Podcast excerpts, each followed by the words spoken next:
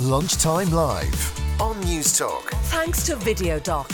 See a GP online anytime for prescriptions and sick notes. Download the VideoDoc app. videodoc.ie. This is Ciara, and this is a lunchtime live podcast from Newstalk. If you like what you hear, don't forget that you can subscribe via the app or on iTunes, and make sure to check us out at newstalk.com forward slash lunchtime live. Thanks for listening. Now, you're very welcome back. It is, of course, Thursday afternoon, so Lunchtime Live's resident consumer expert, Eoin McGee, has joined us now in studio.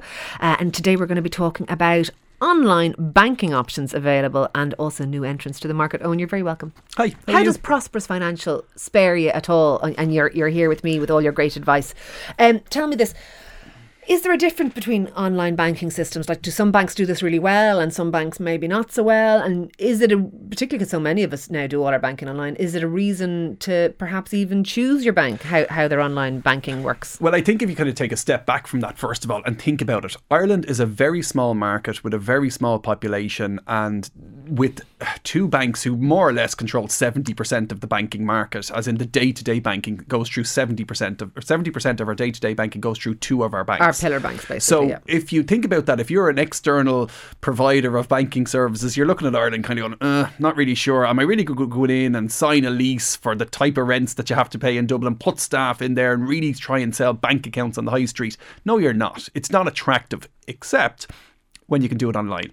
Because once the internet gets involved, all of a sudden you don't have to have the staff here, you don't have to have the shop fronts. But not only that, regulation now in Europe allows you to get regulated, for example, in Germany and passport that regulation all throughout Europe. So it means that now you have to go for a specific type of regulation, which means that the German central bank is regulating the bank, but they're allowed to operate here under European legislation, and it's perfectly fine. And they still have the similar things like the deposit guarantee scheme, the hundred thousand euros if the bank collapses, that the the German bank or the German government will kick in with the hundred thousand euros. So there's all the protections there from a regulation point of view, but they don't need to have the staff or the premises here to sell into it. So the only thing that we have to do on our side is to allow is to kind of engage with it, kind of, but to engage with it, to say, okay, do I need a bank that I walk into? When was the last time I actually walked into a bank branch? And what do I get from having a bank branch? Because the more we can encourage this, the better it is for us because okay. there's more people will come to the market. So they kind of are actively pushing. Now, I, I sometimes do go to my branch, largely because I am a Luddite. And when I try and do things online, sometimes I fail to be able to do them, even though they're probably doable, but I don't manage to do them.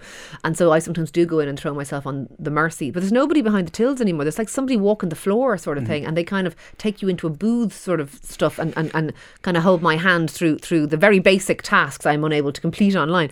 Uh, what they're basically doing there, though, Ciara, is training you to do it yourself at home. That's what they're doing.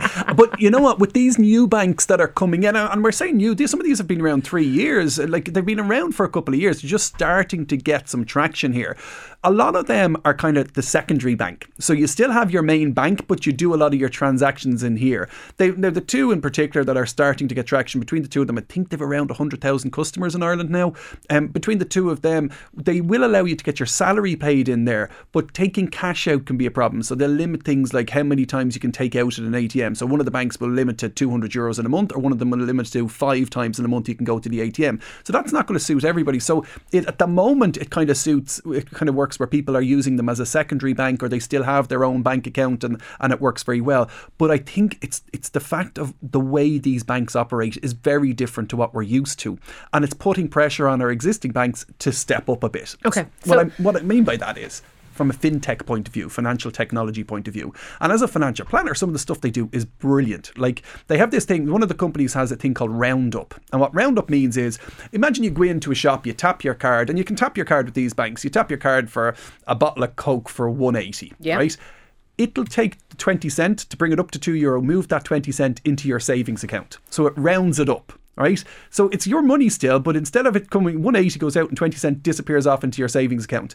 And people are finding that over time, these little bits are adding up and it's real financial planner stuff. It's stuff where you're kind of going, you're never going to notice that 20 cent, but let it add up over a month and all of a sudden So you've are got you some. saying they're they're adding on they're, they're making you save about ten percent of your money? yeah, more or less. Uh, now, sorry, they always round up. You set the rules, so it could be one thirty-two. and Let's say one thirty. It's too too hard for me. One thirty, and seventy cent goes over. You set the rules to decide what way am I rounding. Am I am I rounding by how much? Is it ten percent or what is it? But they round it to the nearest euro or whatever the rules you set are. And so you could do that and then maybe do it long term and, and, and get a little savings pot, or maybe do it so that you have money when it comes to going on your holidays, or money Yeah. when you come to go to Christmas, or, or, or things like that. People tend, what we're finding when you're talking to people who are doing this, but they're finding is when it gets to 15, 20 quid, they're buying a Chinese or something. Like they're, they're doing it for stuff because they kind of feel like it's free money. Uh, you would Even though it's hope- their money. Yeah, yeah, yeah. You would hope that over time people would realize, actually, if I just keep this going and don't touch it, it's a bit like, do you remember when you were uh, in your early 20s and you come home from the pub, you take, you take the cash from your pocket and you dump it into the jar. And then at the end of the year, you go to the jar. It's a bit like that, just much more technologically advanced than the jar that you had. But the other thing they do is a thing called Spaces. So Spaces is, and this is at one of the other banks, Spaces is a thing where you, I, I'd often come across a client and they'd have loads of different savings accounts. And that one was for Christmas in 2014 and that was to buy Yeah, a yeah. bike for the baby or whatever it was. And they've maybe four or five different bank accounts. They can't remember what they're for anymore, and they forgot. Oh, and I forgot about that one. Spaces is basically one bank account, but you've different spaces within the bank account. So you say, oh, that's my holiday money, that's my Christmas money, that's my thing. But it Is it just like folders within your it's bank account? folders within. So when you log on, you can see what's in all the different folders, but it's still only one bank account. So there's no chance you're forgetting about the entire thing. This all sounds good in theory, but does this mean moving your bank? Does this mean saying I'm no longer going to bank with whoever you're banking with now? We're not trying to undermine any individual bank, but I'm going to move to one of these banking systems that are kind of a little bit more in keeping with how we live today to do with tapping, to do with rounding up, maybe to do with, as you say, not having multiple accounts that are uh, inefficient, but having one account with little different sections.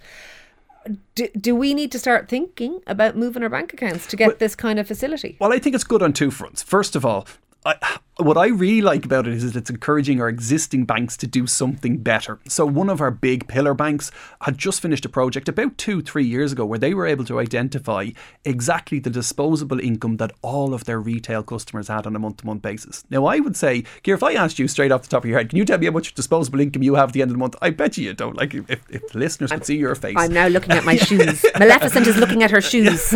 So what? The, but if you think about it, that's where they were two or three years ago. They are stepping that up all the time. A lot of people when they log on to their online banking now with the pillar banks, they'll have a little lovely pie chart in the top right hand corner that says this is where your money, this is how much has come in, this is where the money has gone out to, and you can see that with your existing. So it's pushing the other banks on. FinTech is is across the board.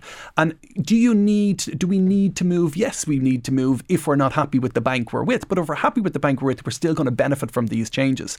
These new banks make it so easy to open up the accounts. You literally do it. One of them does it with a, a video call, and then you send them a copy of your passport, and it looks like you on the video call, and you have to give them two forms of ID instead of just one because you're doing it all online. The only reason I wouldn't move my bank account, and I, I am the worst in the world for crap like this, I've had the same bank account since the first week I went to college in UCD back in 1988 because I think we got a, a discount on our commuter ticket or something if we opened a bank account at the time in this bank, and I've never changed it. The only reason I wouldn't, oh, what about all your direct debits and all your monies that are already set up to electronically transfer? You know, you pay your mortgage, you know, all that stuff. There was a there was a protection issue, a couple of consumer protection issue a couple of years ago where they said actually it's not easy to move your bank account and it needs to be encouraged because they effectively Yeah. have a monopoly. So now the banks have to work together. So if you go into a new bank and you say, okay, I want to move my bank account to you, they give you a switcher pack, right? And you fill out all the details. They write to your old bank. Tell old- them all the monies that Yep. come in and all the monies that go out. Absolutely. And they That's just ex- they just they have to transfer it over.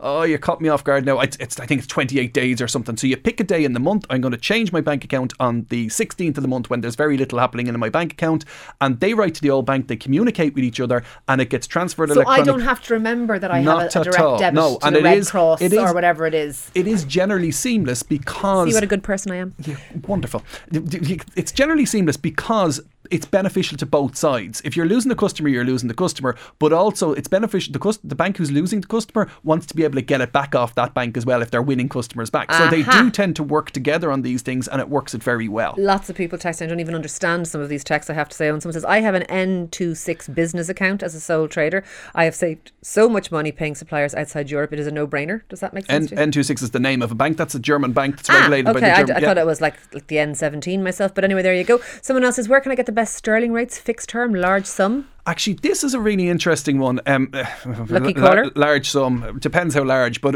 and that's that's one of the things that can happen. I remember sitting in um, in a restaurant in London with a buddy of mine. We two of us were over on a on a business trip, and we um, he paid for the dinner. And he was paying with one of these online banks, and we looked at the exchange rate he got on sterling, and he got the absolute cleanest exchange rate you could get because he was dealing with one of these banks, and because they're all across Europe and they're they're they're international, you don't get creamed on the exchange rates, and it can be really attractive, particularly for people who are either trading abroad or who are spending a lot of time away. And just yes or no, is this going to be the forerunners of us being able to get things like international mortgages or no? Uh, slightly different, but it's sorry, this is the very early stages of it because once they establish themselves there here, then they'll start to sell stuff. Thank you so much. That is O McGee. He will be back with us next Thursday.